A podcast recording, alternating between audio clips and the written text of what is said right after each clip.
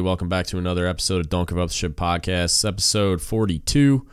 Today, another interview. Uh, this one I'm pretty I'm pretty excited about. I shared his video a few weeks ago. Um, by the time this posts, likely like three weeks ago.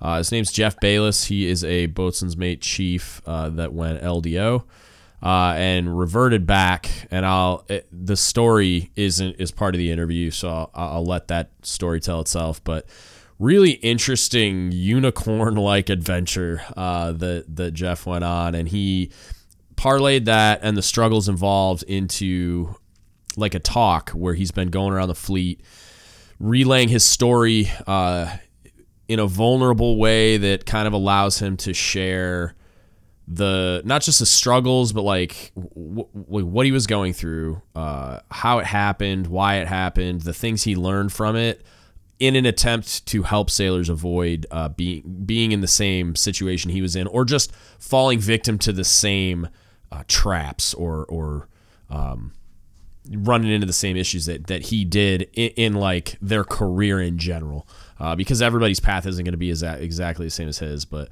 the story is really amazing. Uh, he he reached out to me, sent me a video of him doing one of his talks, and I was immediately like, "Yeah, this is a guy I got to talk to." And I think you guys will benefit uh, greatly from the conversation. Uh, and I highly, highly encourage you, if you're in a position to do so, to uh, reach out to Jeff and and invite him to uh, come to your command and give this talk. And he also does a podcast called The Evolution which is really good. Similar things to what I do, but he focuses on resilience. He has a lot of guests on. So check out the interview. Just start, and, and part of your your story is kind of the background and introduction I normally start with. So like you can just start where you normally do. Um, give me the background part, and then you just keep keep going with it. Lead into it. I, I might stop you for some questions as you go, but for the most okay. part, I just want to get through the the story piece that you normally do, and then we'll go from there. All right, cool. Yeah. So uh, my name is Jeff Bayless. Um, I'm from Spring, Texas. Uh, kind of had a, a rough childhood. I mean, I think a lot of people do have rough childhoods, so I know I'm not yeah. alone with that. Um, not not sitting here saying that I had the worst circumstance. Man, I had I had good parents. Uh, they definitely cared, uh, mm. but just by the mere fact that I'm a human being and I was a kid in a rough time, you know, I had some violence. Uh, I was a very aggressive kid. Uh, a lot of you know little scuffs with the law, nothing that isn't in my record or anything like that, you yeah, know. But yeah. uh, you know, I definitely uh, I was sexually abused as a kid. Uh, kind of had some pre-service uh, marijuana waiver, you know. and, yeah, uh, ditto. I dropped out of high school, got my GED, and then you know I kind of found myself lost in life and not doing well, uh, and I decided this this was not working, so I joined the Navy. Uh, and it took me, it actually took me, man. It took me like, I don't want to exaggerate, but it took me at least six months to join the Navy uh, because I had so many waivers and stuff. Right, right. Working through all the admin piece. Well, they just told me no. I kept going to MEPS. Oh, okay, and, gotcha. yeah, I kept going to MEPS, and they were like, "No way, dude." yeah. Uh, but my dad was a bosun mate. My grandfather was a bosun mate. Oh, and nice. uh, yeah, so you know, I, I, wanted to follow that legacy. Uh, yeah. And so I, I eventually got in uh, at the end of the fiscal year, uh, like September 30th. They shut down MEPS. The, you know, I don't even think it was on a computer. Like they had typewriters because it was like the very yeah. last minute of the last day of the fiscal year where they're going to let all the scrubs in the Navy. Yeah, you got to meet goal, man. yeah, yeah. And so that was uh, November of 2000. Went to boot camp. Uh, I share all that just kind of like I say in my talk. It's not really that's a lot of people's story, you know. Right, uh, right. I know I'm not alone with that, but I think anybody, whether you had adversity as a child or not, when you join the Navy, you have to admit that it's an opportunity. Yeah. You know, even if you had the best parents, the best financial background, none of the issues that I had, it's a, it's an automatic opportunity. So I was really excited. You know, I, yeah. I really took boot camp seriously. Uh, I liked it, man. I'm I'm OCD. Like I love folding my skivvies, and yeah, my wife makes fun of me because my pantry's like super organized. Everything dress right, dress. You know. Yeah. Uh, so anyway, I, I, I, did well in boot camp. Got meritoriously promoted to E two. Went to my first ship, USS Peleliu, uh, LHA five, uh, out of San Diego. Got there right before deployment. did did what everybody else does. As soon as you get to a ship, you go uh, food service attendant. Yep. Uh, you know, did my did my time there. Was kind of still kind of honestly, I, I was still kind of lost. It was a big ship, and I was still trying to figure out life. Uh, but once I got back into deck, uh, I kind of looked at that as even a fresh start from what we called mess cranking then, right? Yeah. Uh, so I know you know all about that process. Sure do.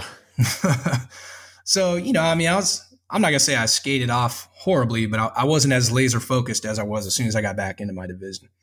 As soon as I got back into deck, you know, I really got excited and we got more operational, right? Like we started doing yeah. cool stuff, underway replenishment, anchoring, small boat evolutions, well deck operations, LCACs, LCUs, hovercraft, landing craft, cool stuff, right?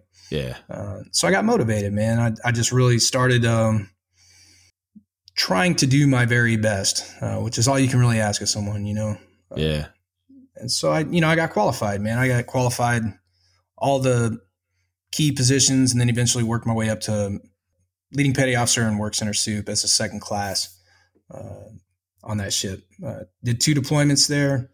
Uh, pretty good evals, you know. I mean, uh, we'll get later into the story. I guess I haven't always had great evals, but you know, right up until that point, you know, I had all EPs, uh, early promote sailor, uh, do, doing very well. Things are trending in the right direction. Uh, finish up on Peleliu. Uh, like I said, I'm from Texas, so you know, probably most junior sailors can relate to this. I was just going to do four years and get out, right? Like, yeah, I'm, yeah, everybody was going to do.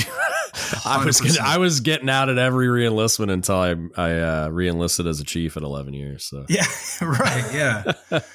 so you know, I I was going to use my GI Bill and go to college. Like I was like, ah, I'm too good for the Navy. I got more potential than this. But then I got yeah. you know this opportunity to go to Texas and um, do uh, my only what will end up being my only shore duty. Uh, which was law enforcement or force protection. Uh, I went to MAA school in San Antonio and then went to Ingleside, Texas uh, for the mine sweep base there to do security. Okay. Uh, so I, then again, I was just going to do shore duty and, you know, get some education and then get out. Right. Yeah. Yeah. Um, but things, you know, I started doing well there. I went there. I was supposed to do harbor patrol. Uh, I was supposed to do basically just kind of be a boat guy, right? And then mm-hmm. really didn't expect anything out of boatmates other than drive the boat and keep the perimeter safe. Right. Uh, and the leadership saw something in me there and kind of gave me the opportunity to come off the waterfront and do patrol and stand gate. And I became a field training officer. And then eventually I became a watch commander, uh, which is like an, an LPO, right? So I was a I was a BM2 as a watch commander, and then I made first class um, I got married uh, to uh, my, my my wife at the time that I ended up having mm-hmm. uh, my first son with. Uh, got my associate's degree, or most of my associate's degree. I had one class to finish up. Not, yeah. yeah, but you get the point. Like so. Yeah, yeah.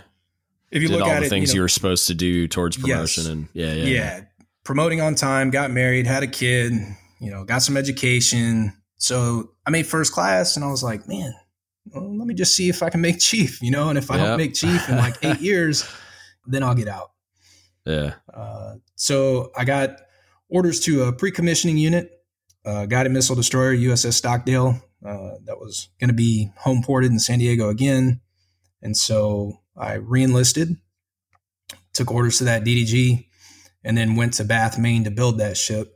Okay. Uh, so that was a pretty cool process. You learn a lot about uh, the maintenance community. It was a different platform for me as well. A guided missile destroyer was a different culture. Like you can relate on a submarine. You know, I was used to this big ship, right? And now I'm on this mm-hmm. smaller unit where, yeah, as a first yeah. class, I really had the opportunity to stand out. Mm. Um, whereas on an LHA, you know, there's yeah, it's a. I imagine it's a lot more difficult. Hundreds of first classes, right? Yeah, yeah. Um, so anyway, I you know I did pretty well there. We sailed the ship around. I went there as a frocked first class. Uh, there were two other first classes that I worked with, uh, and I think what what you'll notice with a pre-commissioning unit is when you're in a building, a lot of people do pretty well with the admin or like uh, you know not being operational. The evals right. Uh, were a lot different once we commissioned the ship and started doing Navy stuff, you know, basic Yeah. phase certification training. Uh, so once we got operational, I really started to stand out. I think. Okay. Uh, Yeah. And there's nowhere to hide on a DDG as a BM1. Yeah. Yeah. I mean, there's probably nowhere to hide on a DDG for anyone, I would imagine. yeah, that's right. So that can be a blessing or a curse, right? Right. Um, so you know, again, I, I I probably should start, or I, I typically try to say, you know, it, it sounds like I'm bragging when I say some of this stuff, and we'll get to the humility piece because Yeah. that's a big that's a big uh, principle, uh, core value of mine is humility. So none of this is bragging; it's to help sailors. Uh, Right. But so uh, you know, I did pretty well there. Uh, all EPs. Uh, you know, I was the first class Petty Officer Association president. Uh, you know, the did all the things I was supposed to do. My daughter was born. Uh, anyway, I made chief first time up. So I'm an eight year chief, uh, and I'm going through initiation, and I decide that I want to put in my LDO package uh, during initiation. So. I can I laugh because I can imagine that came up at some point and I can imagine the reaction. and Um, rightly so. You know, I mean, you should Yeah. you should be challenged. You know, I mean, I think um, I think it is important to challenge someone with uh, their intentions for whatever their program goals are. Right. Right. Um, but yeah, so it made it difficult for me, uh, Mhm. And and I learned a lot actually because of that. And then I I actually knew, or at least I thought I knew at that time that I almost pulled my package, uh, but I I kind of knew that that was going to be my moral compass. That you know I wanted to be a ship's bosun. For us, that was kind of like the pinnacle tour, right? Right, right. So you almost didn't pulled think- your package because you wanted to accomplish that as a BM. No, I almost almost didn't submit my package because of the you know the, the hardship of that that the chief's mess was giving me for throwing in my package. Oh, okay. You know, they were like, "What do you Yeah, mean you don't want to be a chief first? And Yeah. I honestly, man, I didn't think I was going to get selected. I was just trying to show the program that I was committed to it, and I was going to submit it like three or four times, but I wanted to go yeah. ahead and put it in. Get it started. Yeah. Yeah, so I figured, you know, I'll be a chief for four or five years, but I'll put in a package each year. So on my fifth time, you know, they can look back and say, yeah, this guy put in a bunch of packages. Like, let's go ahead and take Right. mercy on this guy and select him. Right. but I got selected. Uh, I really, honestly, um, I did not think I was going to get selected, but I did. right. So I took orders of that ship as a BM2, went there as a frock first class, made chief, and left there as an ensign. you know, it was it was a good tour for me. Um, yeah. did a did a lot of good stuff there. Uh, ended up deploying on that ship. Came off deployment to go to LDO school. For officers back then, or for LDOs back then, you could uh, get SWO pins, surface warfare officer pins, uh, Right. and really it wasn't necessarily a requirement, but it kind of is. yeah. Yeah. Yeah. So, uh, you know, I knew I wanted to get an LDO or a, a SWO pin. I knew that was a priority. So I, I called the detailer. Like, I mean, I really, like I say in my talk, man, I felt bad for this guy. I still remember his name. I won't use it here, but Uh, I called this guy all the time, just bugging him for a ship. I ended up getting word modded three different times. Finally calls me back. He's like, How do you feel about Kodiak, Alaska? I was like, Can I get a SWO pin in Kodiak, Alaska? And he's like, Nah, I'm just messing with you boats. I got USS Oak Hill out of Norfolk or out of Little Creek, Virginia. nice. Moved the family uh, again um, to Little Creek, or you know, to Virginia Beach area. Took orders to USS Oak Hill. Reported there as a new ensign. Got my SWO pin. Once I actually got laser focused to it, it took me about three or four months. I was, Okay. I, mean, I, I got my SWO pin within a year uh, being commissioned. Is that is that like the normal timeline ish, or is that fast? It's pretty fast. I was gonna say it sounds fast. I mean, I will tell you too. Um, the focus, you know, so you have to get officer of the deck qualified. You have to get SWO engineering qualified. You got to get uh, CICWO, you know, combat information uh, systems watch officer or center watch officer qualified. I will tell you that they knew I was never going to stand. You Yeah. know, I'm not going to stand EOW. You know what I mean? Yeah, like I'm a Right. deck guy. You're going to need me out on the crane on the well deck. Um, so I'm not going to say they made it super easy for me. I mean, I definitely earned my SWO pin, but it might have been a little bit different for me as a, as an LDO, as a ship's bosun, and I didn't have to do any of the prereqs, right? So a, a typical Right. SWO is not boat officer qualified. They're not officer of the deck and import qualified. Right. Three M qualified. So all that was already checked. Already done. Know. Yeah. Yeah. So I had already six months of that battle tackled. You know, as opposed yeah. to a regular ensign that has to go through all these basic preliminary qualifications. So yeah, I mean, it was it was pretty fast, but I'd say just a little bit fast for an LDO. Uh, but it was it was definitely fast for an officer. So I, I reported there as the ship's bosun. I was the debark control officer, well deck control officer, MOGAS officer, crane officer, aviation facilities coordinator, command duty officer, corrosion control program manager. I'm I'm probably skipping a few or whatever. uh, ship went into maintenance availability. I became the maintenance officer. So you know, I definitely did as much as I possibly could on that ship to not only impact the ship's mission, but enhance my career and ensure that I got good evaluations, good fit reps. Right. So as you look at it from the outside, you know, everything's trending in the right direction. The career is definitely on point. And as an outsider, if you don't really know me, and even the people that did know me, honestly, thought everything was going well because in my personal life, what you saw was I was doing Ironman distance triathlon. Uh, right. I wasn't a professional. yeah. I did CrossFit for about God, like five years. And there's a long story about my medical stuff and how I was willpowering my way through some medical issues that are now coming back to haunt me. But it was rough. And I like, we competed a few times. I got more into Olympic weightlifting because I'm like, a, that's more my lane is pick up heavy things and put them down. But yeah. Uh, yeah. All right. Yeah. So, um, Ironman distance triathlon, uh, two and a half mile, uh, swim, 112 mile bike, 26.2 mile run. Uh, pretty arduous process, and I share that not to brag, uh, right. but you know, I, I started kind of taking the podium at some of these just age group placing. Like, not yeah, I wasn't yeah.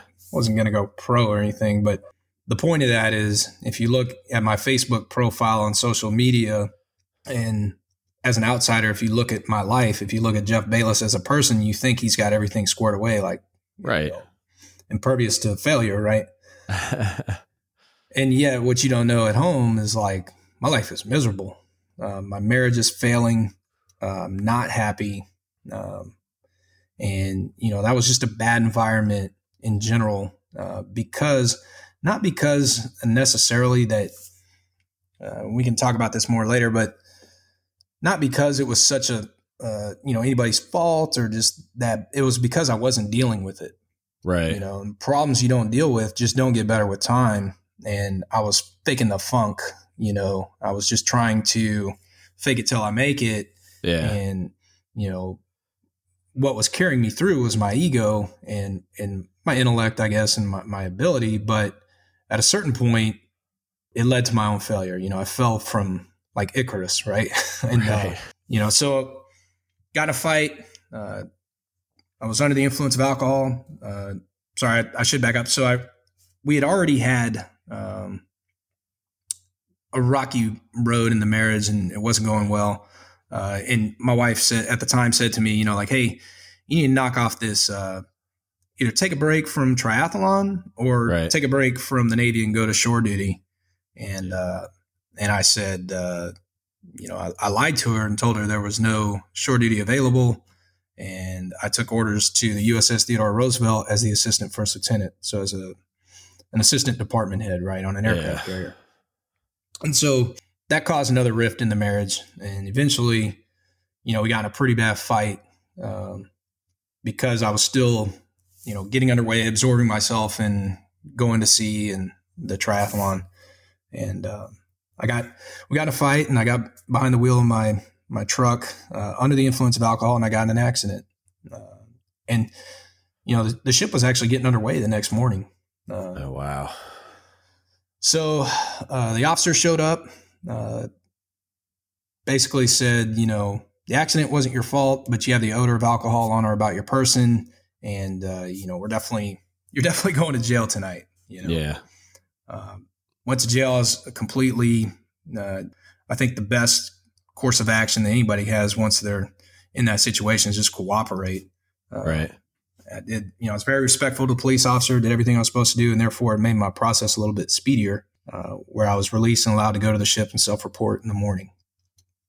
Reported to uh, USS Theodore Roosevelt immediately told my department head, who happened to be the command duty officer that day, that I was arrested the night before for driving under the influence of alcohol. And, uh, you know, hey, I can't even get under the way with the ship. Like, I need to go figure out what's going on with my life right now. Yeah. Uh, so, first thing that happens uh, when you get a, a DUI, or at least it was my experience, is that you can't drive on base for a year. Yeah. Uh, that's automatic. You don't have to be convicted of a DUI, you do not have to, you know, once the base finds out, they're just not going to let you drive on base until it's figured out. Um, so I couldn't drive on base for a year. It ended up being that I couldn't drive for two years because uh, my license ended up getting suspended for a year. So straight up could not drive to work for two years. Second thing that happened was my automatic promotion to lieutenant was uh, removed. Uh, it wasn't. It wasn't removed. It was like um, it was withheld. So they, they basically put it on hold pending whatever was going to happen in court, right? Yeah. so I deployed on that ship, um, standing officer of the deck underway in Fifth Fleet, and I'm pending a board of inquiry, a detached for cause. Uh, now my wife has decided she's done uh, with the marriage. I don't blame her. I have no ill will towards her. I uh, wasn't participating in that marriage. Uh, it was a failed marriage. Uh, but I'm facing a divorce, and that's going to lead to child support and custody um, yeah. stuff. So I'm, I'm, battling all this stuff, you know, and my promotion's withheld. And the, the issue with the promotion is that you can't retire as a lieutenant JG, right? So even though, yeah. uh, you know, most people, I think, and this is an important thread to to pull a lot of junior sailors and well, probably anybody that hasn't been in trouble as an officer, they think that a lot of this stuff gets swept under the rug. Yeah. Uh, when when officers get in trouble, and that was absolutely not the case for me. you know. Right. right. Yeah, we've talked about that a lot with like the chief stuff, and I, in my experience, it, like I'm not saying it's never happened, but like in my experience and the multiple messes I've been in, it's like that stuff. It doesn't happen. Like there's when you hear like we it got handled in the mess, it's like there are times where I'm sure that's that statement means that something kind of shady happened where they they made sure that somebody was taken care of but the vast mm-hmm. majority of the time it either means that it was hap- handled at the lower lowest level possible because we weren't into the realm of UCMJ action but I'm telling you man I've I've stood at a captain's mast for a senior chief. I've watched uh, two chiefs separate from him get DRB'd all the same submarine.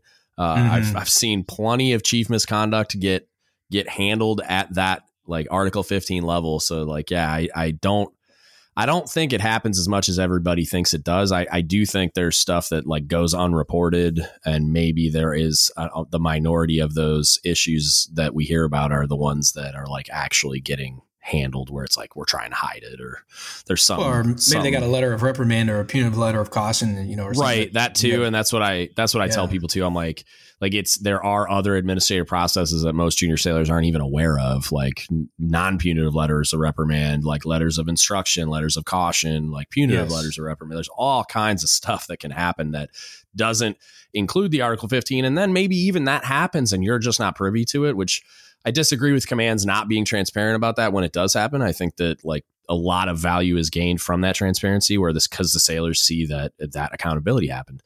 Um, yeah, definitely, definitely. In my case, uh, my department knew it was me and thought yeah. I got away with it.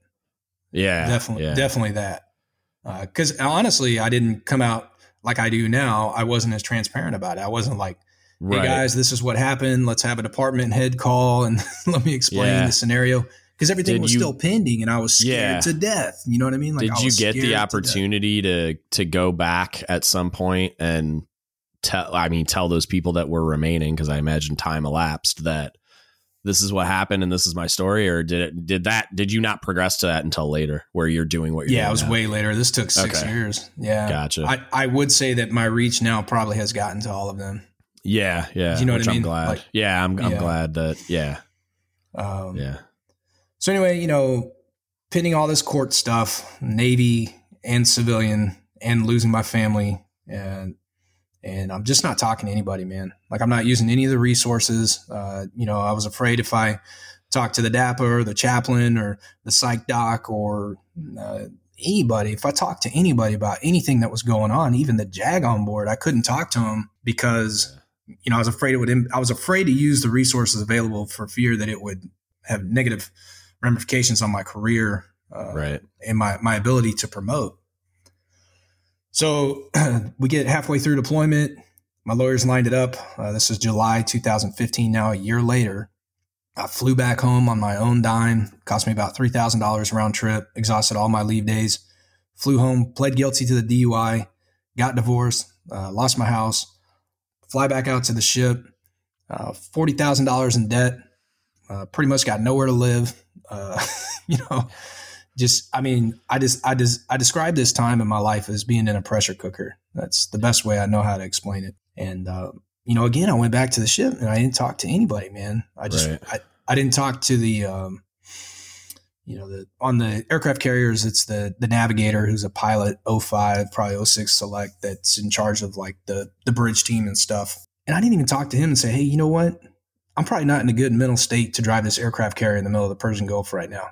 Right. You know, like I'm surprised they allowed you to like when you I when you said that in the video, kind of like so we had i'm sure you saw the publicity piece and i, I know a little bit more about it because i'm in the community and conversations with people that were in the know but like mm-hmm. the sailor that uh, was in and i i hope i'm not misquoting this uh, the the shooting that happened at the in pearl harbor mm-hmm. um, the sailor was pending disciplinary action had a bunch of stuff going on I don't know all of it, but I know enough to know he's he was pending disciplinary action, and they put him on watch, like with a, with a gun on his leg. Mm-hmm. So it's mm-hmm. like I was surprised. That was one of the things where everybody was kind of surprised. They're like, "Was that the best plan?" And like I wasn't there. I don't know. I wasn't involved in that decision making process. I have no idea what the details were. So like, there's a high likelihood that no one saw any of that coming. But it's like when you're in that type of a stressful situation, it's like I feel like that question should at least occur to someone like are we uh, like you're going through the flow chart like is he in a mental state to stand this watch and keep the ship safe?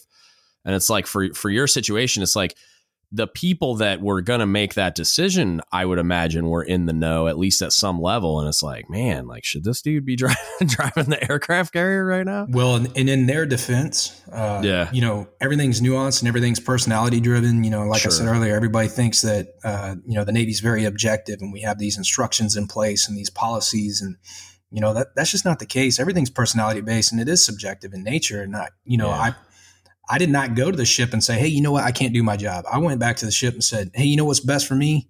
Let me just Doing put my, my head down. Yeah. Yes. You know, yeah. everybody I talked to, I was like, you know what would be best for me is just let me just keep grinding it out. You know, um, and and, and I, there's cases where that's true because like I mm-hmm. went through a bad divorce where I got cheated on, and I was in a very similar situation to what you described, and it was just like there was two weeks where I was a hot mess, man. But then it was like after I kind of got, I tied it off and did the things I needed to do. That's what I, that's what I did. I was on a special project submarine where we deployed a ton and it was like, that's what I needed to do. And luckily we are coming out of the yards and it was just in time to start where it was like, all of a sudden the afterburners are on and I'm going a thousand miles an hour all the time and I'm never home. And it was like, it worked and it kept me distracted. It kept my head in the game. All I did was focus on work and my sailors. And it was like, well, you know I, mean? I, can tell you my performance declined. Sure. Uh, yeah. You know, and I, I talk about this very openly and honestly. You know, I let my department head down. I let my captain down. I let my junior sailors down because of all the stress I was under. And, and also, you know, all the administrative work and phone calls and all the stuff that I'm having to handle, it took me away from my actual ability to do my job at my right. best capacity. Right. You know what I mean? And I think, yeah, one of the big differences too in our situations was I was t- I was talking to everybody, man. Like mm-hmm. I was, mm-hmm. my cob yeah. had gone through a similar situation. I that was the first guy I talked to, and he sympathized and was like, "Day or night, I will come get you if I need to. Like you call me before you do anything." And it was like. I was talking to fleet and family support counselors. I was, you know, I mean, chaplain. Mm-hmm. Like I was every resource because I was terrified I was going to go off the rails. You know what I mean? Well, and that's you know that's exactly what I should have done. That's not what I did do, and I yeah. I can tell you exactly why. Um, you know, I think for a lot of years, uh, a book I would reference here is the Five Levels of Attachment by Don Miguel Ruiz Jr. And you know, the cliff notes, or at least the takeaway from my specific experience is that I over identified as a naval officer. It was, it was not something I did. Right. It was who I am. Right. We just was, talked about that last night, man. and I was at fear of losing my identity. Yeah. yeah. You know, like the divorce, honestly, that was stressful, but it was more about the finances and my kids. Yeah. You know what I mean? Like that marriage was done probably three years before that. Right. You know? So it wasn't like a shock. No, but I was like at risk of losing my career, which is everything I built for the last 15 years and yeah. everything that I identified as. I was a human doing, not a human being. Yeah. And uh, that, that's exactly why I was in such a dark place. And so, you know, I didn't talk to anybody. Eventually, what that led to was, you know, suicidal ideations. And again, I didn't talk to anybody. You know, I was looking for the easy button. I never saw the light at the end of the tunnel. Uh, at every turn, it was bad news. Um, so, you know, I submitted a package to request not to show cause, not to go to a board of inquiry, and to not get detached for cause. Uh, the captain came back, said, "No shit, mate. It's conduct of becoming of an officer. You're gonna, we're gonna detach you for cause, and you're gonna have to show cause and prove that you need to be retained in the Navy." Yeah. Uh, and I just wrote him back very humbly and just said, uh, "You know, I did it, and if that's what you think, you know, then I need to, I need to face that music too, because uh, you know, I definitely did it." yeah. So, uh, but I asked him to look at my impeccable service. Like I said, I had all EPs going into this thing, and uh, he took mercy on me shredded that paperwork. Uh, I've never heard of this happening to anybody else, and of anything, I'm very grateful for this. Uh, and the captain said, "Okay, we're not going to recommend show cause, but you are going to get detached for cause." Right. And so, I, so I was. I was DFC'd from the ship. Uh, eventually, seven months later, PERS came back and said, "Yeah, you don't have to show cause, but you know, we we approve uh, the detached for cause." Yeah. So I went to Naval Beach Group 2. Like I said, I had a pretty good reputation in the community. Uh, some senior people, uh, like 06s, Deck LDO 06s, uh, kind of brought me over there to Naval Beach Group 2 to do amphibious warfare, landing craft, LCACs as a detachment officer in charge. And uh, the first, so, you know, once PERS approved that I was going to stay in the Navy, now I got to fight for my promotion. You know, like for you as a, a senior chief, you know, if you don't make Mass chief, whatever, you can still go to your higher tenure. But right, as a first class, you can first your retirement's yeah. safe. Yeah, yeah. So for me, you know, it's it's a an officer's version of a higher tenure. If I don't put on lieutenant, I ended up being a JG for six years. Uh, I was commissioned for eight years. I was I was the senior JG in fleet temps. I was a senior JG in the Navy. Yeah, I was gonna say it's normally like it's normally three or four years, right? And then you put on a second bar. It's two and two. Yeah, two and two. Okay, so I was thinking four because of that. Yeah. Okay. Yeah. So, um, and the circumstances, you know, basically I got this DUI right before I would have promoted to lieutenant. Um, right. So it ended up being that I was, you know, commissioned for eight years, uh, but uh, six of that was a JG. And um, so I put in my first package to promote to lieutenant, and I didn't have a lot going in. I had my first uh, adverse fit rep ever in the Navy, two 3.0, two non early promote evals that I've ever, I'd never had a non early promote eval. And these were two 3.0 uh, promotable evals, which actually I should have gotten a significant problems in a progressive. Right. Uh, so I, you know, I'm not, please, I, anybody listening to this, I please, I don't want you to think that I'm at any way, shape or form talking negatively about the command or their decisions. Because right. what, what you do when you get a DUI is you put your chain of command in a hard situation where they have to yeah. make those decisions. Uh, and so, you know, I got the two 3.0s, went into this uh, promotion, not feeling too good about it. But honestly, everybody was shipmating me and like, oh, don't worry about it. You're going to be good. Yeah. Um, and that's what people do as human beings. We, you know, it's it's easy to tell someone that it's going to be okay because that makes you feel good to tell them that, and it feels yeah. good to hear that. But sometimes that's not the reality. Right. I, I, think I would have handled it a lot better had I known the reality that this is not this is not a hundred slam dunk, you know, hundred percent slam dunk. I try real hard when I'm in those situations to be like to deliver it as well as I can, but be like make sure they walk away with the reality of the situation. Cause like I had a kid that he went to captain's mast after a really long pattern of misconduct that was well documented. Uh, mm-hmm. I mean, I talk about how much I hate writing counseling sheets and hate doing the admin piece of accountability, but it is what it is. Sometimes your hands forced. And, uh, we wrote him a uh, um, after the mast. It was a not recommended for retention or advancement, significant problems type of eval. and it was like sitting him down. I'm like, look, man, I need you to understand that, like, not only it, it, are you not recommended for retention right now, but like you have one chance to redeem yourself. Like he's going to catch one eval before he's at higher tenure as a seaman. And it was oh, like right. that type of reality check. Cause this kid, like, he was, some of it was like he just was struggling. Some of it was he didn't like his job, but a lot of it was like he'd never, like you were talking about, never faced adversity ever.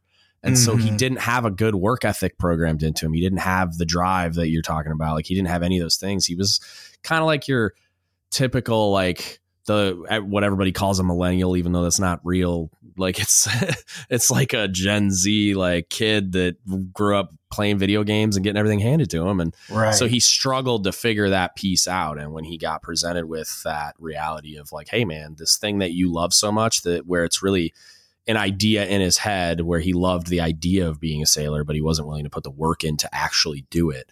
Um, yeah, he was presented with the reality of, hey man, you're not going to get to do this thing you love anymore because you're you just don't listen when we say the people that you're looking at and admiring and the positions that you want to be in and the things you want and the accolades and everything else. Like you have this romanticized vision in your head of what it actually is to be a sailor but you're not doing it. You're like, it's almost like you're pretending a little bit. It's like right. you need to start putting the work in, man. You need to, this switch needs to flip right now where you're yeah. out of, you're out of time and out of chances. You're definitely not doing anybody any favors by sugarcoating it or not telling right, the hard truth. Yeah. Right. And it, but I, what I've seen is when you do provide that like clarity like hey this is where you're actually at and i can't promise you anything mm-hmm. except mm-hmm. you have one opportunity to turn this around and it may be too late but it's worth a shot and it was like that's the that's what he needed and so he the switch did flip and he did start to produce and he did start to perform and he's probably going to get retained and i mean he has to make third class soon but uh but yeah well one thing one thing i talk about uh on that in that same vein like mm-hmm. I, I, read a lot of during this time. I read a lot of Stoic philosophy. I read a lot of uh, Marcus Aurelius. Ryan Holiday wrote a book called "The Obstacle Is the Way," and mm-hmm. I think the good takeaway is, you know, on the other end of whatever adversity. Let's say this this sailor, or even me, right? Let's say I did lose my retirement. I did get uh, pushed out of the Navy. On the other side of that adversity, that's where the you know that's where the growth is. That's right. You know, it's like the hero's journey. Yeah. You know, on the other side of that adversity, let's say you do have to swallow that you're getting kicked out of the Navy pill. Yeah. Yeah. You're still going to be okay. Like, yeah. it, you know what I'm saying? You don't have, even if you got diagnosed with cancer, you know, like that's just yeah. an opportunity for you to do as much positive work while you're still on this planet. Um, yeah. And that's exactly what I'm trying to do now. That's that's how we ended up connecting. Like I am right. getting forced retired out of the Navy, and we'll get there in the story. But yeah, yeah.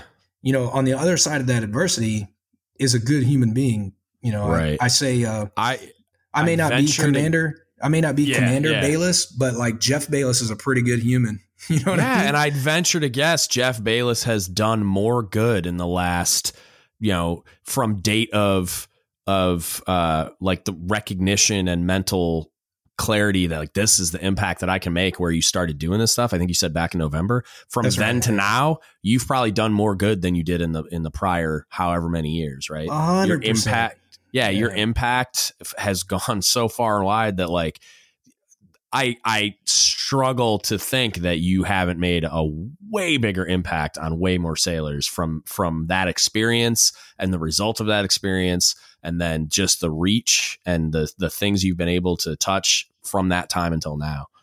A thousand percent. Also, yeah. you know, comes back to intentions. You know, I think senior officers. I've had the opportunity to work for very senior officers and very worked with very junior sailors, and it doesn't matter the rank. Uh, sailors in general can tell when somebody doesn't have good intentions, or if yeah. they're if they're just reading a script or if yep. we're just saying, you know, spitting the party line, like this blah, is the blah, Chiefs blah. creed. Yeah. This is, yeah. you know, yeah, you know, this is what the POD says. And I talk you know about that a lot, man. That authenticity, and it's like, like sailors will see right through you. Hundred you percent. Yeah. You cannot fake this. Like they are, they are so adept at picking up whether or not somebody actually cares about them or they're pretending, and it's just like you're not going to ever connect and have the the trust in that relationship that you need to be an effective leader if if you you can't convey to them and it's it's incredibly simple because if you actually care, you're going to convey that you actually care.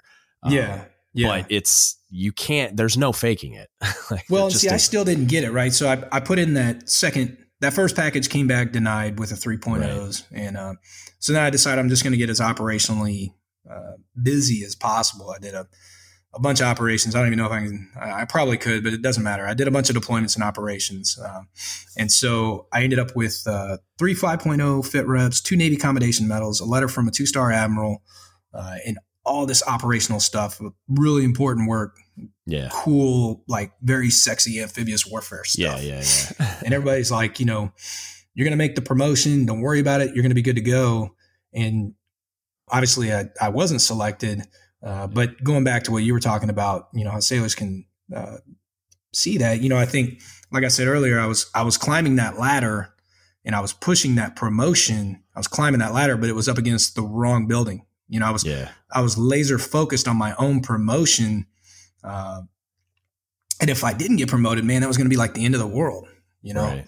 uh, but it wasn't. like, yeah. You know, I mean, not as I moved that ladder over to the right building, which is, um, you know, actual service, like yeah. legitimate, not worried about making lieutenant, not worried about that next deployment. I mean, you know, I'm not saying don't worry about mission, but what I am saying is service should be first.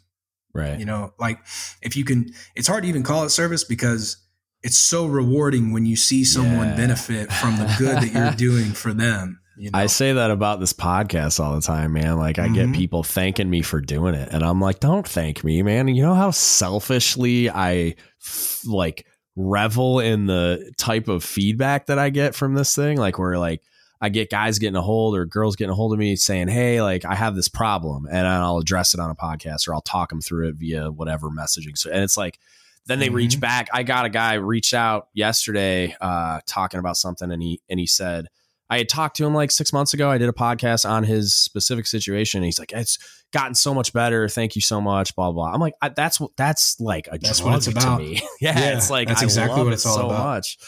Yeah, yeah, and you and you care, you know, and that sure. your your audience, your listenership, they know that you care. You wouldn't do it because you're not yeah. trying to get rich and famous on a podcast. Right, like, right. I'm not here meeting you, uh, having this conversation because you know, this is going to help me in my career when I get forced retired on September 11th. Right. You right. know what I mean? Like, yeah. I genuinely care from the bottom of my heart that if my vulnerability in stuff that I'm not proud of, if it can help even one person, if it can reach that one person, yeah, and and tell them, hey man, if you're thinking about killing yourself, just just give it a day. Just yeah, a moment of patience can save years of pain, not only for you but those around you. So yeah. give it a day.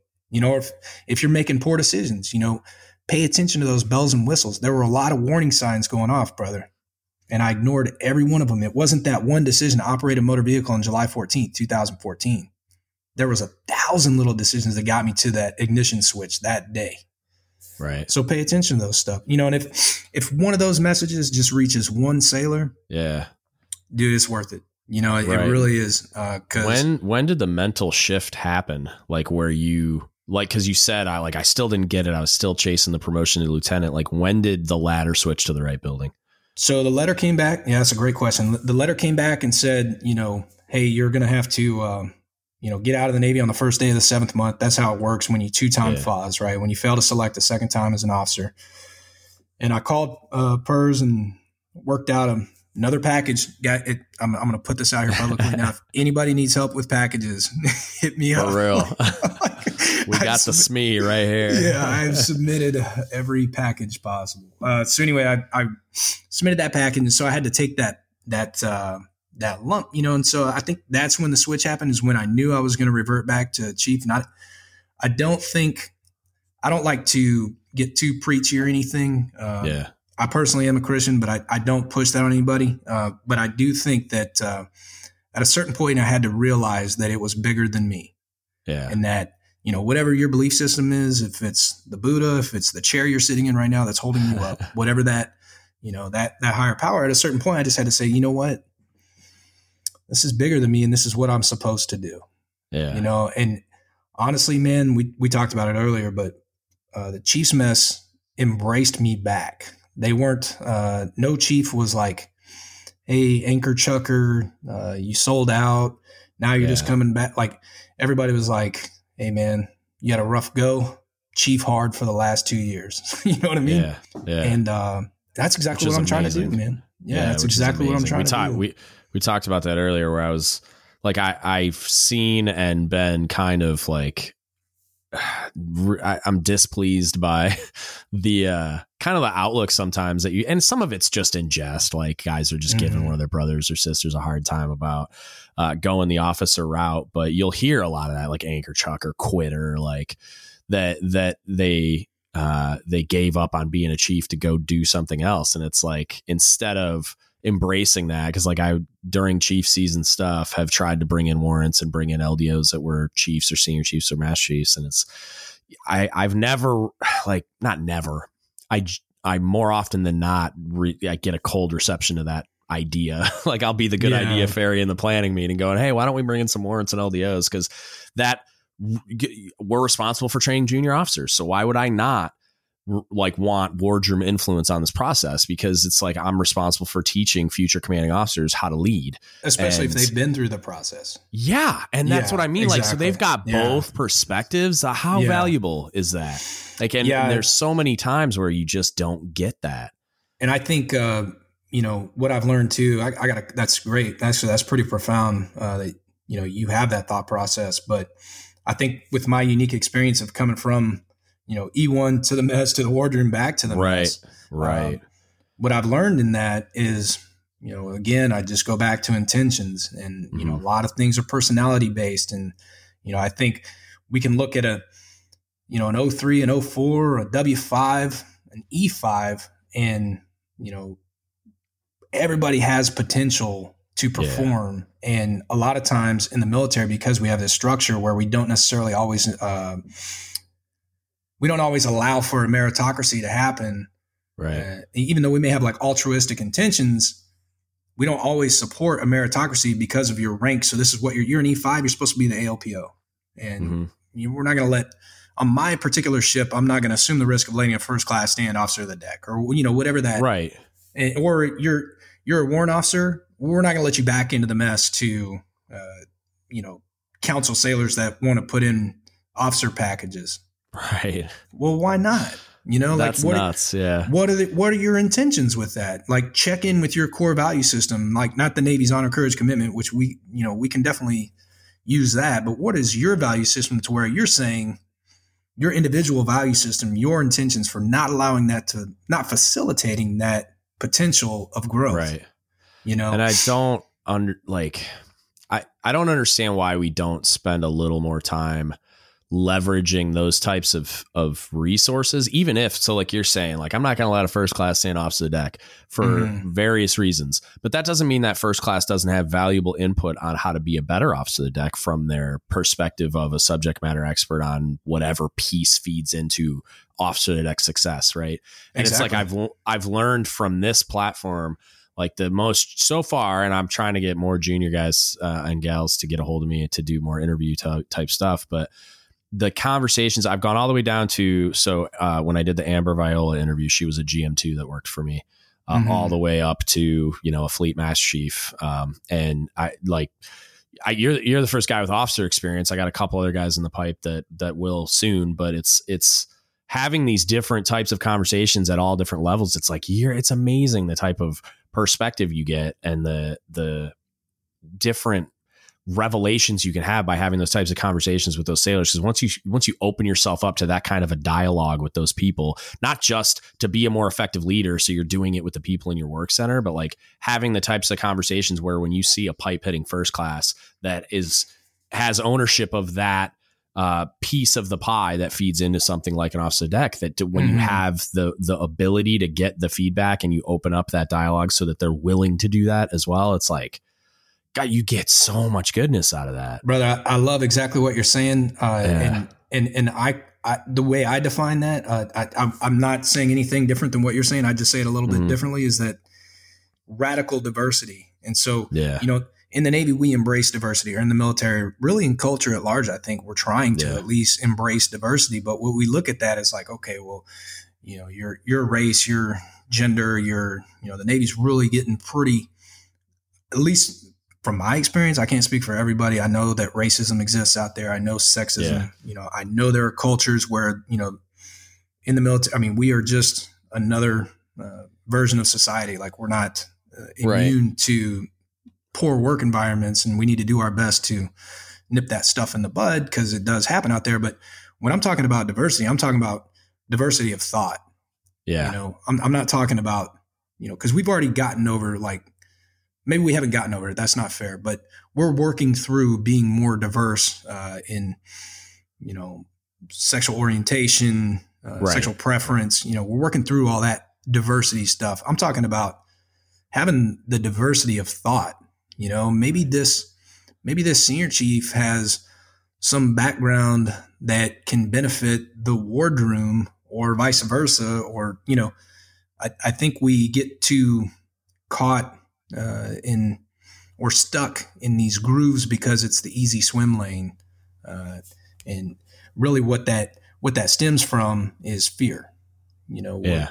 we, we have anxiety or worry uh, to get outside of our swim lane for fear we might lose uh, some credibility or we might lose some uh, you know some of this reputation that we think we should that we deserve yeah. and that you know that's that's another thing i talk about a lot or a philosophy that i have worked through pretty well is uh, you know i think if we're speaking about the chiefs mess as an example or the wardroom or the navy as a whole or you as a man you know we're so worried about our legacy that yeah. you know like the chiefs mess we're worried about our legacy you know that what feeds your legacy if you work it backwards is yeah. know, reputation, right? So, what feeds your reputation? Well, it's your character, and then what feeds your your character is your value system. But if you're only focused on your legacy, you're forgetting. Why don't you just worry about your values and your, and right. your character? And then that handles then the, itself. Yeah, exactly. Yeah, thank you for finishing my sentence. Yeah. Exactly right. Yeah, your reputation and legacy. I was so worried, and I'm a prime example. This is exactly why I failed so greatly. Right. Uh, is that I was so worried about my legacy and my reputation, I forgot how to have good value systems and a good character. Right. And you, know you I mean? probably, I would imagine, thought you had a good value system and kind of fooled yourself into thinking that you didn't. Like your ego was masking the fact that, am I really, like, 100%. you know what I mean? Like, I, I, think I have this great value system. I think a lot of Chiefs do this where like we look at the the creed and the mission vision guiding principles and we're like, yeah, I'm totally all over this stuff. And it's like, go put a big mirror in front of yourself. And when no one's around, ask yourself that question and answer honestly, because are you really? Because like yeah. I've had that realization several times where it's like, what am I about? Like, what am I what am I doing? Am it's I integrity. really doing the best I could be could yeah. be doing? Am I really all about the mission of taking care of junior sailors or am I am I devoting more to taking care of myself and chasing my own promotion position and everything else? And a lot of that for me personally, uh, as a man was a mask of masculinity. Uh, yeah. You know, that that's just my own personal story. I mean, it could be whatever that is for you. Uh, right. You know, for me, I was afraid to show weakness. I believe I, I have to plug my girl Brene Brown, uh, "The Power of Vulnerability." That book changed my life, man. Uh, okay. Uh, I'm, I'm writing all these down as you bring them up. Yeah. So the power of vulnerability really changed my life because I think what I learned was that I was uh, I was wearing this mask of masculinity, trying so hard to be uh, this tough, stoic, um, very hard bosun mate Navy. Yeah, yeah. You know, hoo-yah, like dude, I have tattoos yep. on my hands, like you know. So I was trying real hard to look real hard. Uh, yeah. And that was because I I was afraid that if anybody saw the chink in my armor that I had been sexually abused when I was a kid, or if I had like you know this weakness in my personal life that I was failing at, that you know I wouldn't be able to be on this pedestal as a good leader. That you know they wouldn't see me as a leader anymore if they knew that I had these weaknesses in my past or even in my current life. And Brene Brown talks about you can't do so the example i gave is she she was in this room you used the term pipe hitter earlier and that's exactly what she did in her research is she brought a bunch of pipe hitters into a room a bunch of navy seals uh, recon you know marsoc like all these pipe yeah. hitters right? And said okay all you tough military guys i want one of you any, any of you to raise your hand if you can tell me a time when you were courageous without being vulnerable. Take your time think about it. Give me a time when you were courageous without being vulnerable. zero hands went up. It's Yeah. impossible. It's impossible. Right. Uh, but yet we all try to do that. We try to put that round Right. peg in the square hole, and it, you know, it's, but like they're I, I imagine they were thinking of situations where they were physically vulnerable to like danger and bodily harm and it's like but it's a great illustration for interpersonal relationships where it's like when have you ever done anything courageous as a leader like it emotionally via the connection you have with with your sailors or, or whoever you're leading and not been vulnerable when you did it. It's like it's the, it's the same answer right? Where it's like you don't and I, I don't know that like why it's not something that's realized easier because even having the conversation with somebody that's back in the position of where they're still prideful and they're still worried about the outside perception and they feel like they can fake it till they make it by being more masculine or being tougher or being like Mhm. this prototypical chief that's like per- appears to be in line with all the things that we say that we are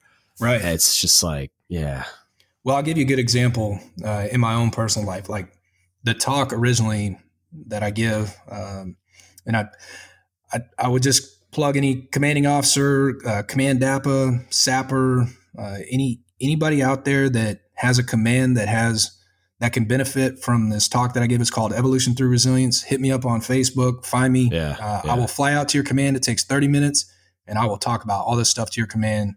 Uh, Yeah. it's free. Like I don't, you know, yeah I got yeah. a limited amount of time, but Yeah, So I- we'll for sure talk about that offline because if you're ever out here, uh, I I I have the pull via Yeah. the ears that I I'm able to whisper into to get a large a large area into a theater and put you in front of them. So like I, I would love to do that. I think it'd be It's- super valuable. it's really powerful. Uh, and I didn't.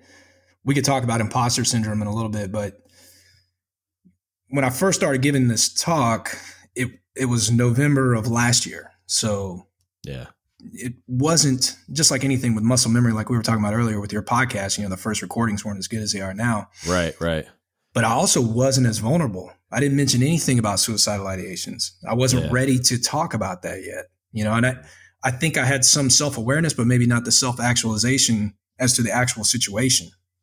Yeah. And again, every time I give that talk, my armpits sweat. I get super nervous, you know, Yeah. because I'm Yeah. about to get up here and get extremely raw and vulnerable with you. right. But Right. that's what makes it so powerful because Right. like if I were to just get up here and say, well, you know, wasn't really my fault. Uh, yeah. I, I, you know, everybody drives drunk. I got caught once. Who else got Yeah. caught? You know, But I'm even like a, s- a sanitized version of it where you're just peeling off the vulnerability, but you're still taking ownership wouldn't be like it'd That's be right. good, but it wouldn't be as impactful. well, and it wasn't as impactful as it is now because honestly, man, that's I'm through repetition, through sets and reps, you know, I've learned like there's always going to be, you know, imposter syndrome is kind of like, you know, who am I? What? Oh yeah, for sure. How do I deserve to talk to these? I'm sure you get it with the podcast, like you're reached I, out, I do, man. Yeah, I've had a. yeah. It's been an issue that I've struggled with for a long time because I can tell Mhm. you, like, there's a lot of people that want me to put my face and name on this thing and go give talks and go do all this stuff, but I. There's a there's other reasons besides the imposter syndrome thing. I like I'm I'm not I don't like being the center of attention. So like I, I have a hard time wrapping my mind around doing that because I just like I don't think I would enjoy it. I don't I don't know. Um, But again, it's But- bigger than you, and the world I doesn't agree- I- benefit yeah. from you not doing it. Do you know I'm I mean? struggling with that right now because a lot of people tell me that where I'm like, because another reason why I don't is because I think that especially tackling a lot of the issues that I want to tackle, I fear that junior sailors will look at me as this guy's just doing it for an eval bullet or he's doing it for the publicity or he's doing it for whatever. Where Yeah. I don't know that I would get the trust and the connection that I do with these sailors because there is uh, this thing is unquestionably not about me. Like you don't even know Yeah. what I look like. You know what I mean? And and so Mhm. I I feel like even if I put my face on it, my name would stay off of it. So I could hopefully maintain some of that. But I think right now my my the line in my head is retirement. Like when I retire, I will start doing YouTube videos and I'll travel and I'll do some of those things as Mhm. as the opportunities arise. But because now it's like it strips away that I, well, I'm not going to make Master Chief off this, so it's like right. it's not it's not uh, it can't really be a selfish a selfish motive at that point but um but yeah man i get a lot of the imposter thing where it's just like i worried a lot when i first started like with it i'd get a backlash from chiefs on like who the, who's this guy think he is talking to me about like how i should be a better chief or a better leader or like who does this guy think he is trying to turn himself into this like well, I'll, I'll tell you something for junior sailors i'll tell you something hard that that is out there yeah, sure. Yeah, I mean, when I that video I posted that's got like nineteen thousand views of the talk. Yeah. You know, the, my inbox hits with like you had your hands in your pockets. You know, or I was nervous. I'm yeah. human. Get off, yeah. like get off me, bro. Well, yeah, like, did you listen to the message, man? you know, yeah, you know, yeah. Like, there's, there's always going to be some sort of sure. You, anytime you put yourself out there for the greater good with good intentions, you have to just you have to just know that you're um, yeah gonna get attacked by but, you know, I say this a lot too, you know, whatever that thing is that scares you, I think if you have good intentions yeah. and even if it's not as polished as it needs to be, if you have good intentions, do it anyway and the world will conspire to help you. Like that's what's happening yeah, with me. Like the world is conspiring sure. to lift me up because brother, I'm not I'm not worried about making senior chief. I'm not worried about getting retained in the Navy. Yeah. I'm not worried about getting famous. Like I'm going to get out and probably go do like a boatmate job. You know what I mean? Like this is yeah. this is truly a labor of love and an effort mm-hmm. of service to help sailors not make the same mis- mistakes I did, to have some self awareness, to use the resources that are out there, to talk to someone if they're having an issue. Notice the warning signs, get the help, don't drink and drive. You know, if you're having suicidal ideations, you know, talk to someone. All of that stuff has nothing to do with me, you know? Right. And if it did, people would know. Yeah. And I, yeah. I think for like, for your project, people know, or they wouldn't be following it. You know, they wouldn't be, right. It wouldn't resonate. Like it would fall yeah. on deaf ears if you were reading from a, like if right now, if I was just reading from a, an outline that you and I discussed earlier and we weren't just letting this conversation flow, they'd be like, who are these Yahoos? Like, why would I listen to mm-hmm. that? You know, that's not, yeah. that's not how people talk. yeah. They're just trying to convey some message to, you know, build themselves up.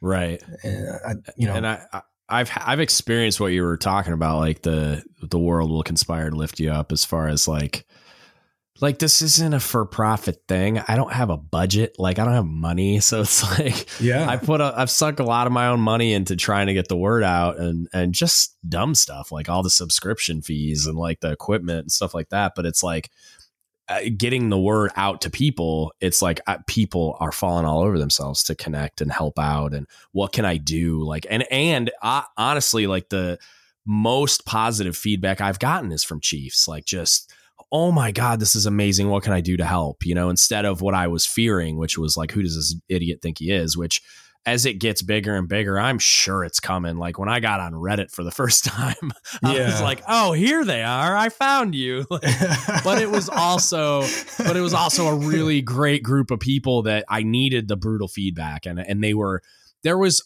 a very tiny minority that were just there to take pot shots, but the vast yeah. majority were like, it was like a a really honest mirror where it was just like they were like giving me all this feedback, relaying stories, challenging me because I'm a senior chief. They were just like, oh, this dude's the enemy. But then it was, they were challenging me. We would have conversations and then we realized, like, oh, this guy's not who I think he is. And then I could get those conversations going. I've had a lot of those people from Reddit on the podcast, and it's just mm-hmm. like, it's been amazing. Really, really high functioning, intelligent humans that are outside of the mess looking in for the most part.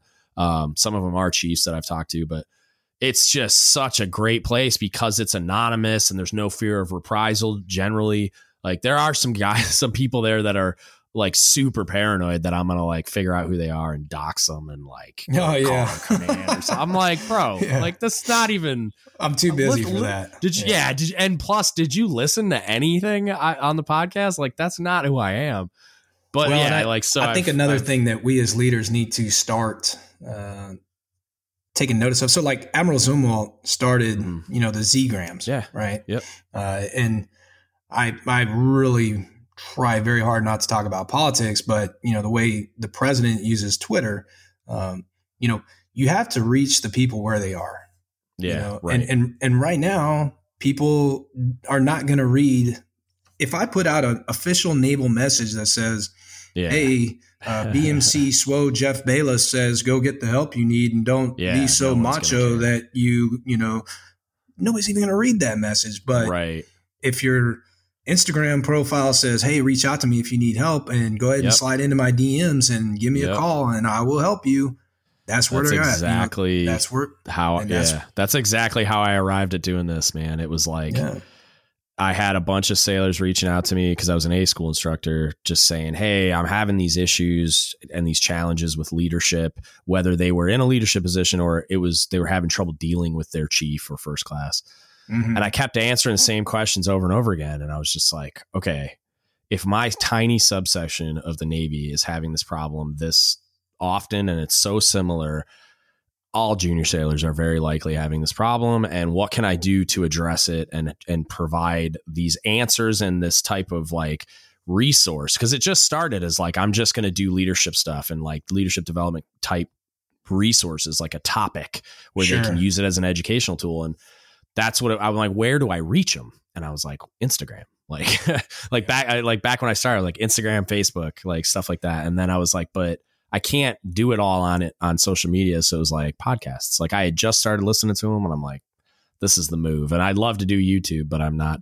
I haven't gotten to the point where I'm willing to put my face on it yet. face but- on there. Yeah. Well, Yeah, you know, yeah. and you you brought up something that I really have learned probably maybe in the last six months or year. You know, Mhm. my podcast is called The Evolution, and the reason it's titled that is, you know, I think we're all in a constant evolution of growth and learning, or that's the idea, right? Like we should be, or we should aspire to try to evolve as human beings. And uh, one thing I've learned probably in the last six months to a year, initially I thought my pro, you know, what happened i don't want to say happened to me because nothing happened to me I, I made all those decisions uh, but what happened in my life i was like man this is a crazy story like have you ever heard of a bmc SWO with that experience no. going you know, like yeah but uh, I, dude i thought my story was like so unique i was like and i used to walk Yeah. around like yeah i'm a unicorn man you know like yeah, yeah. you're never gonna meet a beat like people will be like why is your pen gold that doesn't make any sense you know Right. Like, hey, man, you're wearing the wrong pen. yeah actually i got I got people challenged- stop you? Yeah, well, so I wear NWUs, so most people don't notice. But like, oh, you can't tell. Yeah. I was at the uniform shop, and the lady behind the counter one time was like, "Hey, chief," uh, and she was being real polite and very quiet. Yeah, you're That's- buying the wrong pen. Yes. Well, I had it on, and she was like, Oh, okay, the wrong gotcha. one." She's like, "I have the ESWS one over here. I'll go get it." I was like, "No, no, no, no. It's it's the SWO pin. like that's yeah. correct." No, I'm wearing the right one. I could tell you. Yeah. Yeah. But anyway, what I That's what I thought that my my philosophy that I've kind of worked through here is that uh, my story is not unique, man. I mean, it's really not. I mean, it's it's my story based on what I went through. But HM1 uh, Lieutenant Commander, I had a phone conversation with an 05 that was in line to make Admiral that has a very similar. Uh, not not exactly the same, you know. He didn't do Ironman triathlon, and right. you know he, he didn't uh you know he didn't go through the same process that i did but his story follow you know it's a lot of the same reoccurring themes that we're just not addressing our own mental health and yeah. you know trying to ensure that uh you know all the things i talk about like checking in with your ego not wearing a mask of masculinity not climbing the ladder on the wrong building you know like making Yeah. sure that all these other stories are very similar to mine and that's why it resonates like Yeah. there's Yep. there's usually a line of a dozen sailors waiting afterwards to like shake my hand and just say That's cool, man. Yeah. I saw Hey. some of the comments on the video where like this changed my life. This is exactly what I needed to hear. I was like, that's incredible. one sailor afterwards he was like hey uh can i can i just take a picture is that weird i was like no way brother that's awesome Not at like all, give me man. a hug Yeah. yeah, take That's a so picture cool. let's let's have a hug let's hug it out here's my card Yeah. like give me a call man what, what Yeah, yeah. surely he had something going on you know that he was for sure and that's what's weird for people like uh, this thing's been growing for a long time. I've been doing it for like five years. And so there's ty- people that i don't think they think i'm serious when it's like i'll talk to anybody. Same this here. isn't i don't think i'm important or different or better or any, like there's no like i think people even with my face and name not on it it's like they know i'm a senior chief and they know that well it's don't give up the ship podcast. Like there's people that build it up in their mind as like a, a thing and i'm just like no no it's not this not no like contact me. I will talk to anybody about anything what however long you want to whatever. Like i won't put your name on it if you don't want me to. Like i'll i'll email you the file so that you, don't, you know what i mean? Like mm-hmm. I, I just want to have the conversation. If for no other reason than we get to have the conversation because like there might be a time there's a couple close calls where like we recorded one and then they were getting real uneasy about me putting it out. I'm like man it's fine like I don't yeah. need to put it out. I can I can yeah. we had that conversation. We both benefited from it. We can just move on. It's not a big deal. Um, but yeah, I just I really I I I, wor- I worry that it'll like get to that point where it's like, no, no, it's totally cool, man. Like I really want to talk to you guys. Yeah. It's, it's awesome a shared that you even yeah. yeah, it's awesome that you even want to do it. Like I'm grateful that you guys are reaching out and willing to have the conversation. Well, and that that just shows that or it's telling to the point that we need to reach sailors where they are. Right, you know? right. And I find Just, that that's it's working. I'm not. I'm not saying we reason. shouldn't have professional development boards. I'm not saying we shouldn't have career sure, development sure. boards. Uh, you know, if a sailor doesn't promote, we should bring him in yeah. and say, hey, you know, this, you know, if you know, and I, I have the rare experience of as a chief talking to sailors about commissioning programs. You know, like mm. what's your intention behind wanting to put in a commissioning program? Specifically, in my what was my designator, I can tell you what you know the board is looking for for your you know you need to have a well deck control letter you need to have some amphibious warfare experience. So I, I do think that stuff still needs to exist but that that can't be the only avenue for outreach. Yeah. You know we need and to I, we need to be able to talk to sailors where they are uh, yeah. uh, whenever that is. And i think our we've got our foot in the door as far as like there the people at the highest levels are starting to recognize that. And there's like th- there's a really clunky delivery of like the navy app locker and a bunch of other stuff where they're they're trying they're realizing like they know that you reach sailors through the thing that's welded to their hand but like uh, the way in which they're doing it it's like net, sailors aren't leveraging those platforms yet. You know like right. hopefully it comes around but i think with like so uh they got grant kahn at the it's like the office of information now. They like invented a job for him with naval recruiting where he was using social media to reach people and it, like basically make recruiting better like recruit oh, cool. more sailors by reaching them through social media so they created a job for him there Very where he was cool. like at their headquarters leading the charge and like training all the recruiting districts on how to do the things that he was doing and then now i think they've created a job for him in dc where he's doing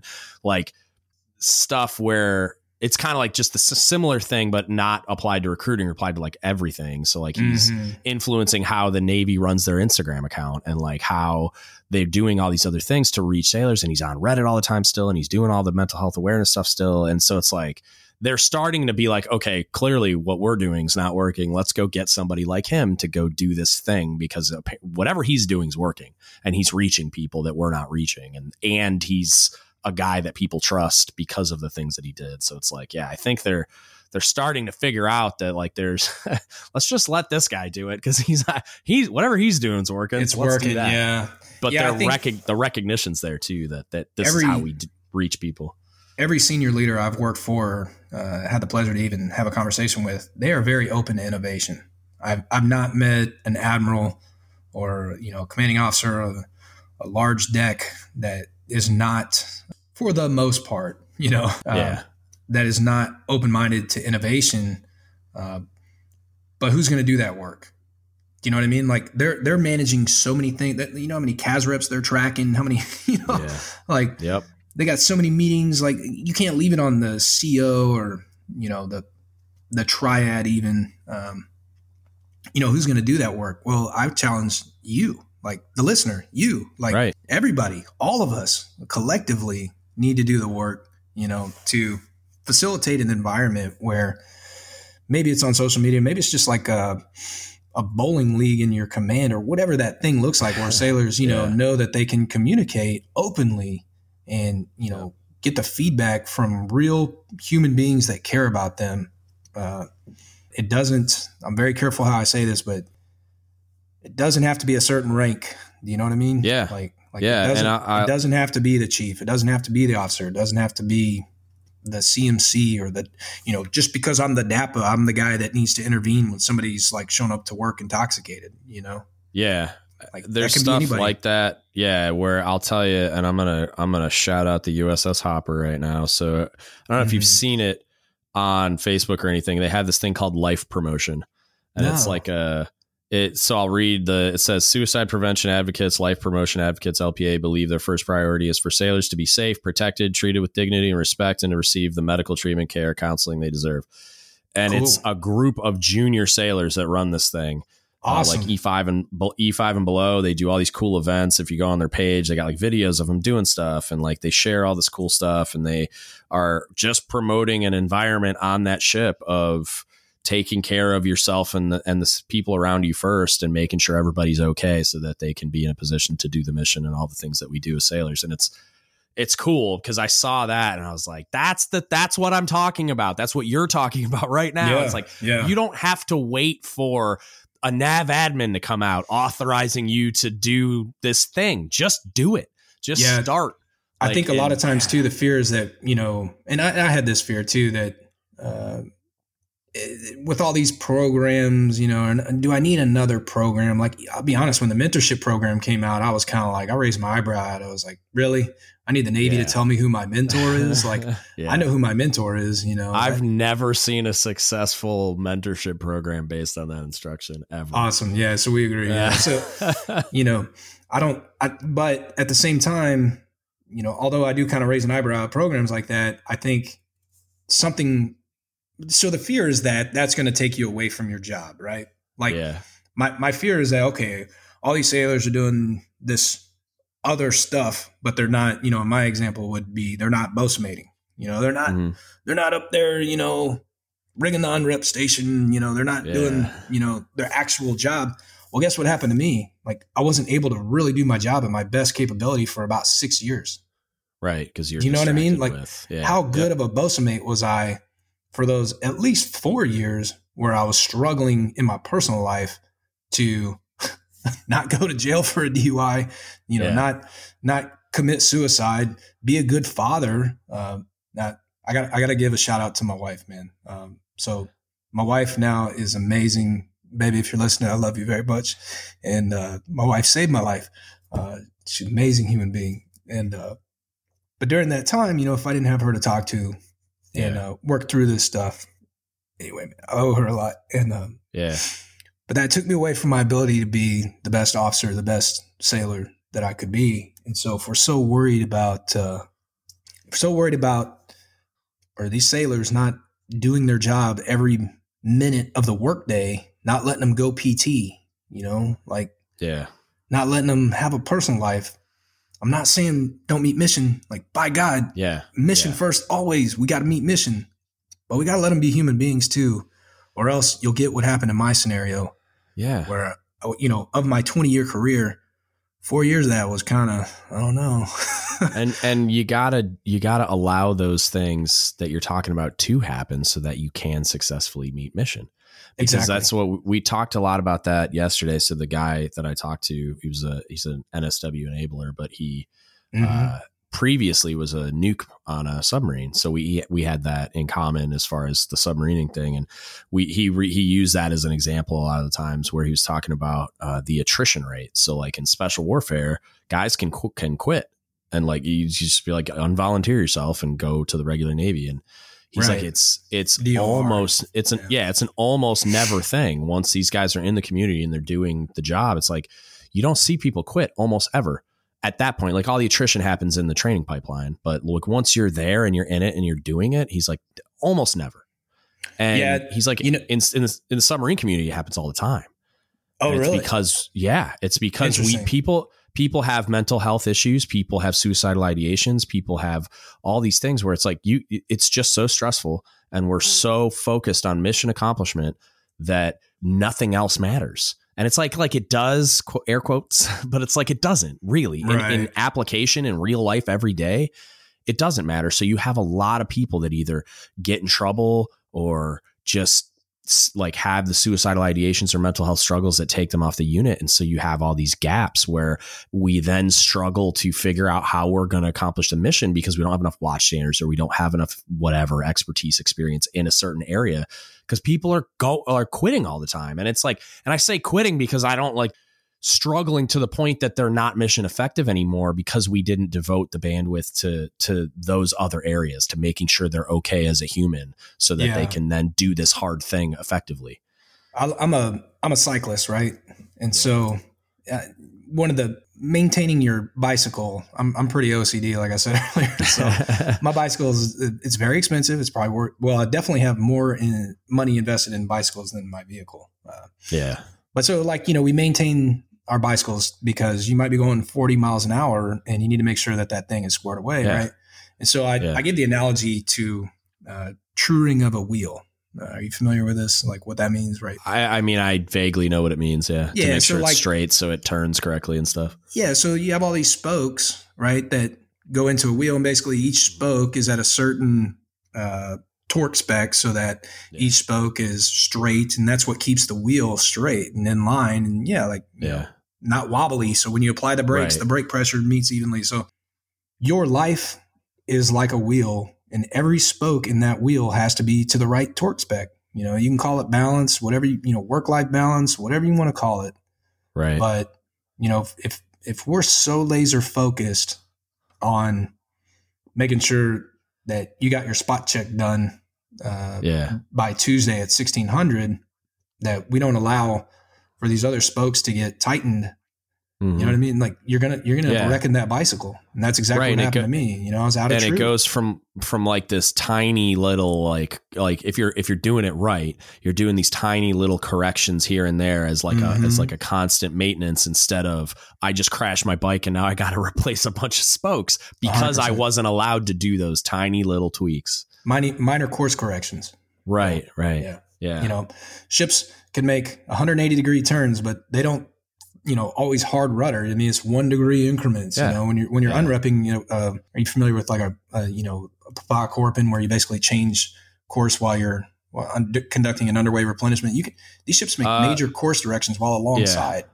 But it's one degree at a time, you know. Right, right. It's slow course corrections, uh, and then something that I wrote down actually to to revisit. I read uh, the Blue Zones uh, mm-hmm. And they talk about these people that live to be over 100 years old, and centenarians. And they, the dude did a lot of research and traveled around the world. And uh, I don't, I can't even remember all the areas like Okinawa, uh, Costa Rica. But so there were all these spokes in the wheel where people were happy and living their best lives.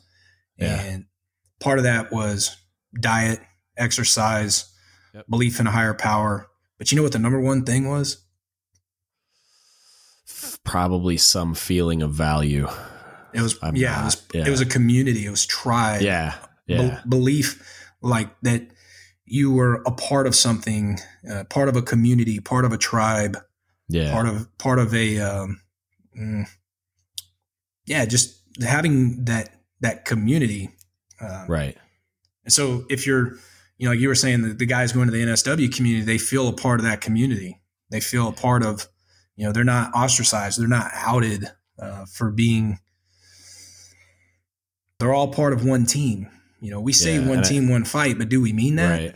Right. Yeah like, well and in practical application i can tell you uh, that and, and, there's like new guy stuff that he talked about that happens in like the team's community like the nsw community but like on submarines like the first year you're on board you're earning your dolphins it's like a eat your own type of like they, it's almost like they're trying to get you to quit and it's it can be pretty savage and it's like mm-hmm. back when i was getting my fish in 2003 it was a totally different world where hazing wasn't quite defined and and unacceptable the way that it is now but like yeah. even today even today on submarines it's like there's stuff that still happens where um, you, i mean it generally turns into a hazing case but there's still a lot of stuff that happens where it's like these people are made to feel like outsiders. They're made to feel like they're not wanted. They're made to feel like, uh, you know, they're not valued. So it's like, mm-hmm. and these kids, man, they're still learning how to be adults.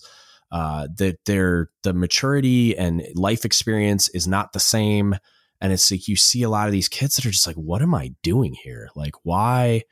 I've never been treated this way. I don't feel like I done anything to be treated this way. Like all I want to do is be a valuable contributing member of the team, and all you're doing up is, is, is throwing up roadblocks in front of me and making it more and more difficult. When you would think you'd do the opposite and help me integrate and help me learn the things I need to learn to get my fish and be a valuable contributing member of the team. Because presumably you want me to do that, right? And it's just like, yeah, I think that's why we have the the issues that we do with attrition. Yeah, I, I, think the SWO community does a little bit of that too with the SWO pin. That's kind of what I was alluding to earlier. Is it wasn't as hard as for me because I'd already been in the Navy eleven years at that time, so right, I wasn't 19 years old trying to figure out, or even 22 as a you know junior officer just out of college. You know, yeah. Uh, but yeah, that that um, that focus on ensuring that no matter if it's a junior officer or a junior sailor, or even somebody like myself that's been through a lot of stuff, right? I could have been, mm-hmm. the chief's mess could have told me like, no way, dude. like, yeah, go eat, go yeah. eat on the mess decks. Like, you're not welcome yep. in the mess. You know? um, and and they didn't. and you know that kind of restores my faith. Well, it doesn't kind of. It 100 percent restores my faith in the chief's mess, uh, because it's not just one mess that I'm a part of. You know, it's right. not just one one ship. I mean, I'm I'm out on several ships, at least four or five a day, uh, talking to chiefs and different chiefs messes, and pretty much everybody knows. you know, like it's not a big secret on the waterfront, right? And they didn't ostracize me, and therefore, I you know I feel part of the tribe. I feel part of the community. I feel part of the team, and that I think that's important to encourage. I just think we focus so much about rank. We need to focus more on bringing people into the community of yeah an, an open open kimono like you should feel like as a junior sailor, you can talk to your CMC, you know? Yeah. Or yep. you as a junior officer feel like if your chief is out of calibration, that you would bring it to his or her attention and they would be receptive, uh, you know, to yeah. your input, you know? Yep. And that, that all goes back to, I think, building that community, that, that tribe, yeah. like they talk about in the blue zones where they know you're coming from a good place to, you know, to help them, you know, genuinely, you know like the the two biggest lies in the Navy is uh, we're glad you're here and we're here to help. like, yeah, uh, I, I really am here to help. Yeah, I so am I, and I wish it was more widely accepted. Like, I wish those lines of communication were as open as we're talking about instead of what you actually encounter, which is all those barriers that we create for ourselves by rank and like mm-hmm. the separation of like chiefs from junior enlisted or the officers are in the wardroom and like you can't go into officer. I've, I've heard of, I've never experienced on a surface ship. Like there's areas you're not allowed to go because it's, uh, it's O country and it's like, what? Like, yeah, I'm not allowed to walk down a P-way because officers are in here. Like, uh, well, it's like official I, official business yeah. only, which also means like just don't come up here. Yeah, yeah. Which yeah. I'm like, I, yeah. I, can tell you, and I would I would just get in trouble on an aircraft carrier. I will 100 unless it's like a berthing area or like it's some something's going on, like it's like a SCIF. I'm not allowed to be in for some reason or whatever. Like Mm-hmm. Like if my officer, if my department head's down there and I need to, to I need my department head, I'm 100% walking down that P-way and I dare you to try to stop me. And it's like, yeah. so I'm just like, I wouldn't, I would not do well in that environment. But, and I, well, I, I get it. Like, I, you know, having been on all surface ships, uh, yeah. I think the, the focus is like, or what we should be telling people to, or maybe not, I don't, I don't want to tell anybody anyway. I want to challenge somebody to consider, you know, what is your tribe then? So like if you're on an aircraft carrier, your tribe may not be the entire ship. It just may not be. It may be your division, and that's yeah. still a hundred sailors. right. I mean? Right. So big impact. Right. So you know, don't focus on the negative of what you're not allowed to be a part of. Right. You know, right. Focus on the, sure. the community that you have within your division or on your submarine. If it's now there are commands. If if you've ever been to a minesweeper or a PC when they do stores on load, the commanding officer is mm-hmm. out there humping stores because yeah, that is and- that is such a tight community that you know, yeah. that is the tribe. But if your tribe is your division, that's okay yeah. too. You know? Yeah, and s- submarines are kind of like that. Uh, mm-hmm. It's a definitely a lot closer. You'll definitely see some of that. But yeah, I I think that that is a is a is a part like what you're saying about focusing, almost like focusing inward instead of outward. Like, don't worry about the things that that yeah. don't really even affect you that much. It's like worry about what you can control. Because I I had I had a really hard time with that coming up. Is like I was in a hurry to get into a leadership position like an LPO or a chief so that I could make all these changes and make it better and blah blah blah. And it's like, completely missing out on the impact I could have had because there's guys Mhm. running around the Navy right now that would take my name in vain because of how I treated them when I was a second class. And it's I was angry and bitter, and there's that's another story for another time. But the Well, way a very that I similar story. Yeah, I was Yeah, very I- aggressive as a second class. Yeah, yeah, if I had turned if I had if I had turned my focus towards them instead of out towards everything else, then I could have made a way bigger impact on those guys and it would have been worth it to do so, obviously. But it's like I had complete control over that and I totally missed it. Yeah, that's that's really actually. I don't know if you know how powerful that is. What you just said there, because on that thread of control, um, you know, I think uh, I would challenge anybody to consider, like, on one end of the spectrum, don't focus on the things. Don't over-identify with the things you can't control. You can't control how good of a leader you got uh, selected to work for, uh, but you can't control your reaction to that. You know, you can't control how somebody barks orders at you, or you can't control how many duty sections you're in. You can't control, like, I got hot filled uh, needs of the Navy when I reverted back to Chief Petty Officer. Fortunately, it worked out to be a very cool command. So, uh, Right. I, I love my command. I'm not saying anything negative about that, but that was out of my control. Right. I cannot control where the Navy decided to send me or who I ended up working for, who my Commodore is going to be. But I can control my reaction to that. Yeah. And so we should focus on our reactions to things that are out of our control. And also the things that are in your control, like focus on that. Like, you know, Yeah. you can control how you're eating every day. You can control how much time you're spending in a mindfulness practice. You can control how much time you're spending reading books to help yourself. Uh, you know, you can control how much time you're spending on getting your qualifications so your job is easier. Yeah. You know, uh, there are things that are in your control that you should focus on. Things that are outside your control that you can only control your reaction to. So don't focus on that other person's actions. Just focus on Yeah. you, what you can control. Yeah. Yeah, man. Um, any uh, save rounds alibis? I feel like we've we're coming to a natural conclusion. No, it's perfect. Yeah. Hey, uh, again, Yeah. I just, I, you know, I do want to say, um, I, I say it in the talk and it's, it's very true. You don't get to choose whether you participate in life or not. You know, we're all in the arena. Uh, this audience is 100, well, probably 100% military. And, you know, that comes with added responsibility and accountability. But just by the mere fact that you're a human being means you're going to have some adversity in life. And so you can, you can sit and get spun up on that, or you can just know up front that life is suffering and you're going to have some adversity, and that's okay. That just makes you a human being. Um, and just know that you're going to have some adversity and reach out to me. You know, I'm here for you. Um, and also, if you're, again, if you if you have a command that is having some stuff, like I'm here for you too. Um, I got a limited amount of time, so just hit me up. I'm I'm here to be of Yeah. service. Do you want to put out put out ways that they can get a hold of you? Yeah, so I'm definitely on Instagram. It's uh, Jeff underscore Bayless underscore, uh, and I'm on Facebook. Uh, you know, Jeff Bayless. Uh, just hit me up. I'm I'm pretty open uh, on LinkedIn, uh, and yeah, I'm I'm definitely here to be of service for the limited amount of time that I have still in uniform. Yeah, and then you got the the podcast. You want to talk about that? Yep. So uh, the evolution, uh, it's it's on any platform. Uh, what we talk about is persevering through adversity. I bring on very interesting people. Every once in a while, I'll, I'll pepper in some of my own thoughts.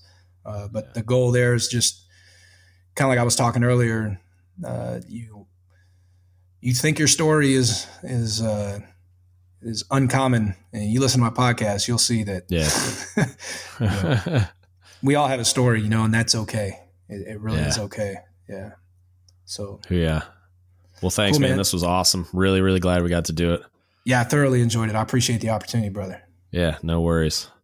All right, I hope you guys enjoyed that. Uh, I definitely did. I've talked to Jeff again since then, uh, where we did an interview on his Evolution podcast. Uh, and then we just talk all the time. He'll definitely be on the platform again in, in one way or another. Uh, we're already talking about it.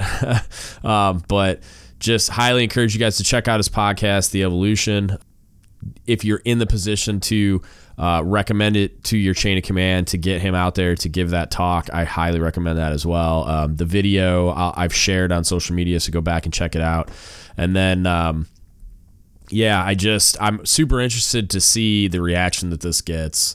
and any conversations that it starts because it's the kind of thing that should start one and it's the kind of thing that I wish we saw more of with people sharing their stories and I'm discovering more and more things uh, as I as I do this where sailors are coming together in groups like on Facebook or uh, via some kind of a platform and having really productive conversations about a ton of different topics. So it's really cool to see that happening. And, and if you feel the urge to do that, I highly encourage you to do so. Um, I, I've talked to a lot of people that are kind of on the fence about whether or not they should do something like this, where they're just having a conversation or they're expressing their opinion or doing whatever. I mean, whether it's a blog or a podcast or YouTube or whatever, obviously there's considerations with the UCMJ, like what we're allowed to do, what we're not allowed to do. But I highly encourage you to have productive conversations uh, about whatever it is. And uh, if you want to reach out to us about this or anything else, hit us up. Don't give up the ship podcast at gmail.com. You can Facebook message me, don't give up the ship podcast, or you can DM me on Instagram or Reddit at DGUTS Podcast or just DGUTS Podcast on Reddit. Uh, we also have a sub there. So if you want to discuss the the content of the podcast, that's a good place to do it. Also, if you want to support us, uh, we, the only mechanism we have to have anybody support us financially is through the store, uh, and that's just to help us pay the bills. We're not a for-profit thing, so uh, you can check that out at dgutspodcast.com slash shop. You can get t-shirts, stickers, magnets, bunch bunch of cool stuff, and then it, it helps us uh, pay all the subscription fees and stuff. Uh, and then uh, if you could, if you would, like, share, subscribe, do all those things. again, don't have the funds to to advertise heavily or do anything crazy like that. But it helps every time you guys share the content, like it, subscribe, review us on iTunes, all those things. It helps it get a little more visibility and get the word out to more people uh, that need the platform. So that's it. That's what I got for you today. Thank you so much for listening, and don't give up the ship.